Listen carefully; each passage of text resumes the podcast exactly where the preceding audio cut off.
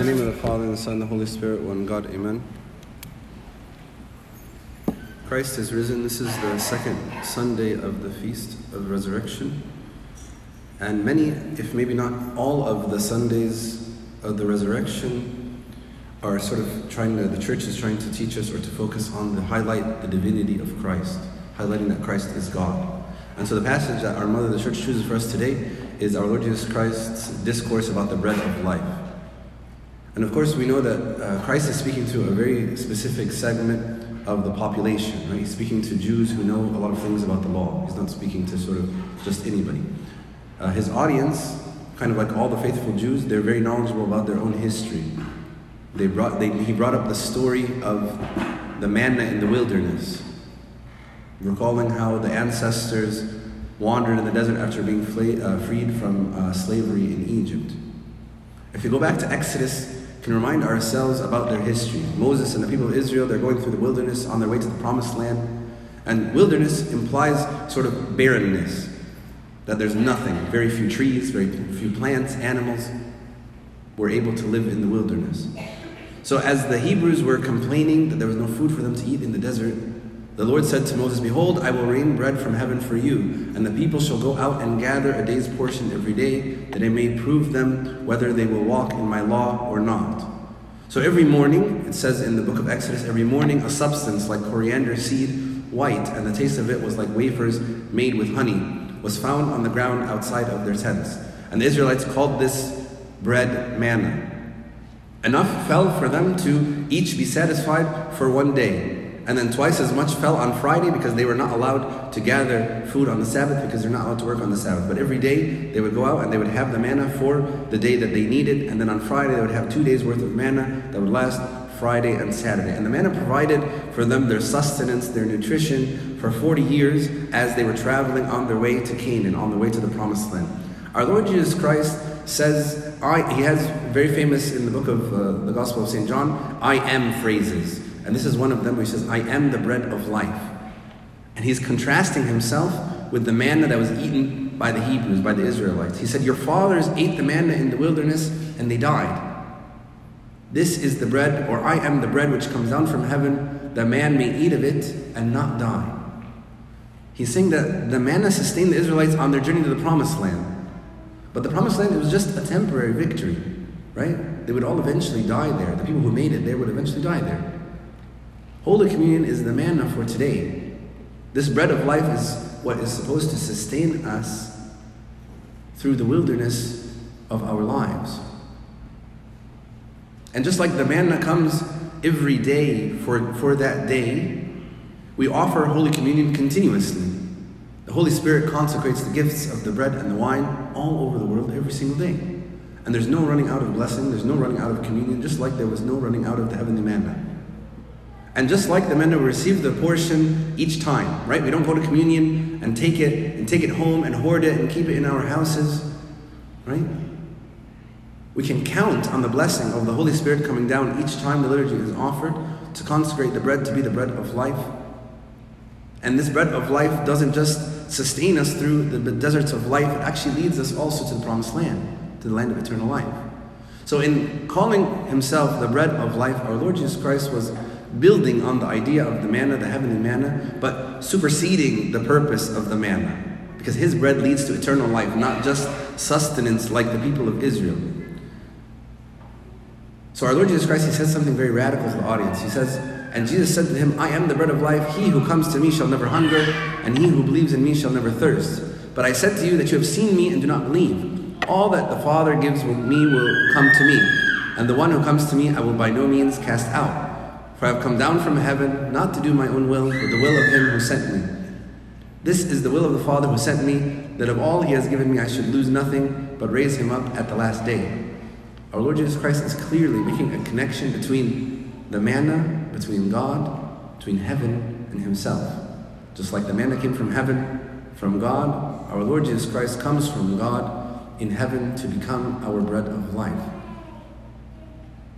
This is the message that we need him to survive in the barren wilderness of our society. We need him to survive in the barren wilderness of our society. All societies, all cultures throughout history are barren without our Lord Jesus Christ. And just like the ancient Israelites, they complained and they murmured against Moses and against Aaron for being hungry, the people in the audience of our Lord Jesus Christ skeptically were talking against him and against his radical teaching. He said, it says in the, in the passage that we read, and this is the will of him who sent me, that everyone who sees the Son and believes in him may have everlasting life, and I will raise him up at the last days.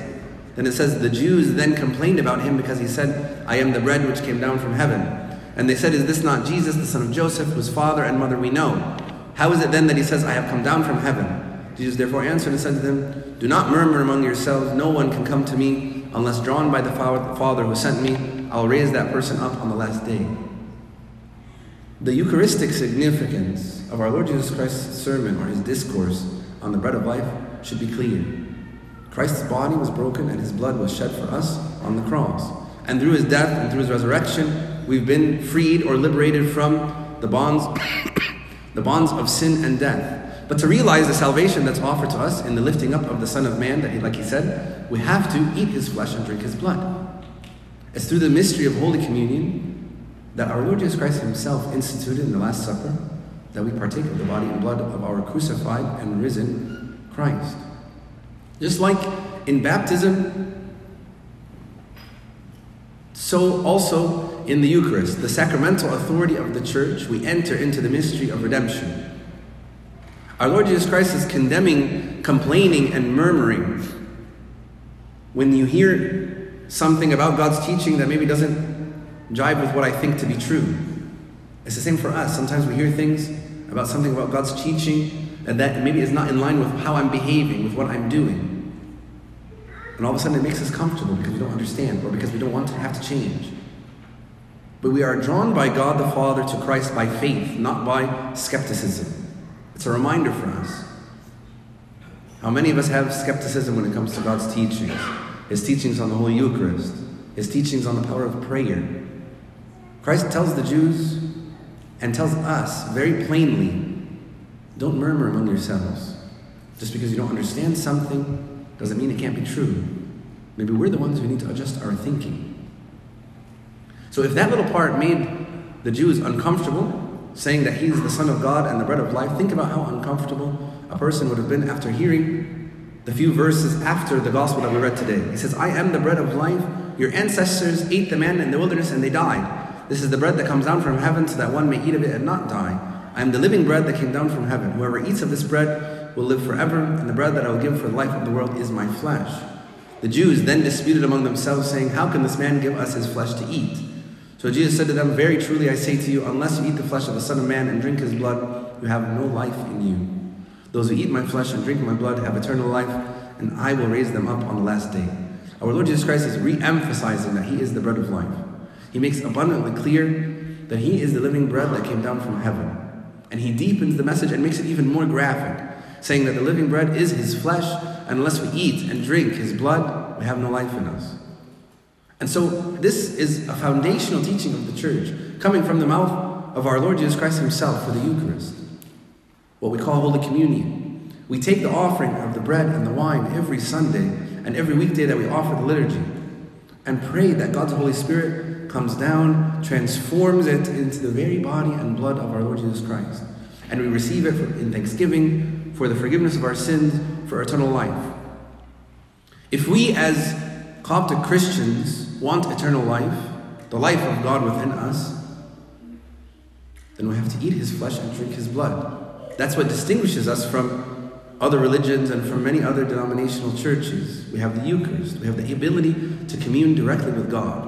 Some people might say, you know, I'm, I'm a good person. I don't need the Eucharist. Maybe I only need it, I only need to take communion maybe one or two times a year. Good ethics, good morals, good values are important, are necessary, but somebody doesn't need to be Coptic Orthodox or even need to be Christian to be a good person. Can be a member of a lot of different organizations and still be thought of or be a good person.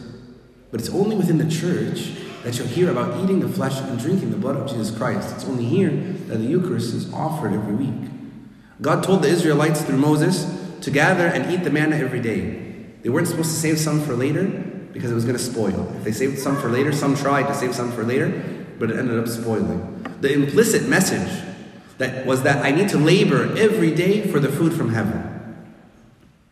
And don't rely on my own efforts or plans to sustain myself. You can imagine somebody who's in Israel is wandering through the wilderness. They're like, you know what, we're pretty hungry. I cannot guarantee that the manna is going to come tomorrow. Let me grab a bunch of it just in case it doesn't come tomorrow and I'll leave it in my basket.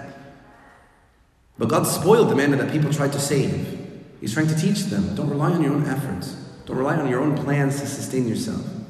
For us, it means that for ourselves in church, whenever Holy Communion is offered and we receive it, each time we don't receive the Eucharist, it's a missed opportunity to have the living bread that bestows eternal life. So we have to also be careful how we prepare ourselves for Holy Communion. St. Paul talks about this in Corinthians. He says, Therefore, whoever eats this bread or drinks this cup of the Lord in an unworthy manner will be guilty of the body and blood of the Lord. But let a man examine himself, and so let him eat of the bread and drink of the cup. For he who eats and drinks in an unworthy manner eats and drinks judgment to himself, not discerning the Lord's body. For this reason, many are weak and sick among you, and many sleep. For if we would judge ourselves, we would not be judged. But when we are judged, we are chastened by the Lord, that we may not be condemned with the world. After these teachings that our Lord Jesus Christ gave in the Gospel of St. John in chapter 6, many of his disciples drew back, they were ashamed, and some of them left him. The call that we're praying or asking today is for us not to draw back, but to examine ourselves, to judge ourselves, to be sure that we believe and trust in His commandments as interpreted and taught by the church, to take communion in a worthy manner. Let us go up to Him and do our very best to follow and fulfill His commandments, especially the commandment to eat His flesh and to drink His blood, because He is Christ our God, the bread of life coming down from heaven, and glory be to God forever and ever. Amen.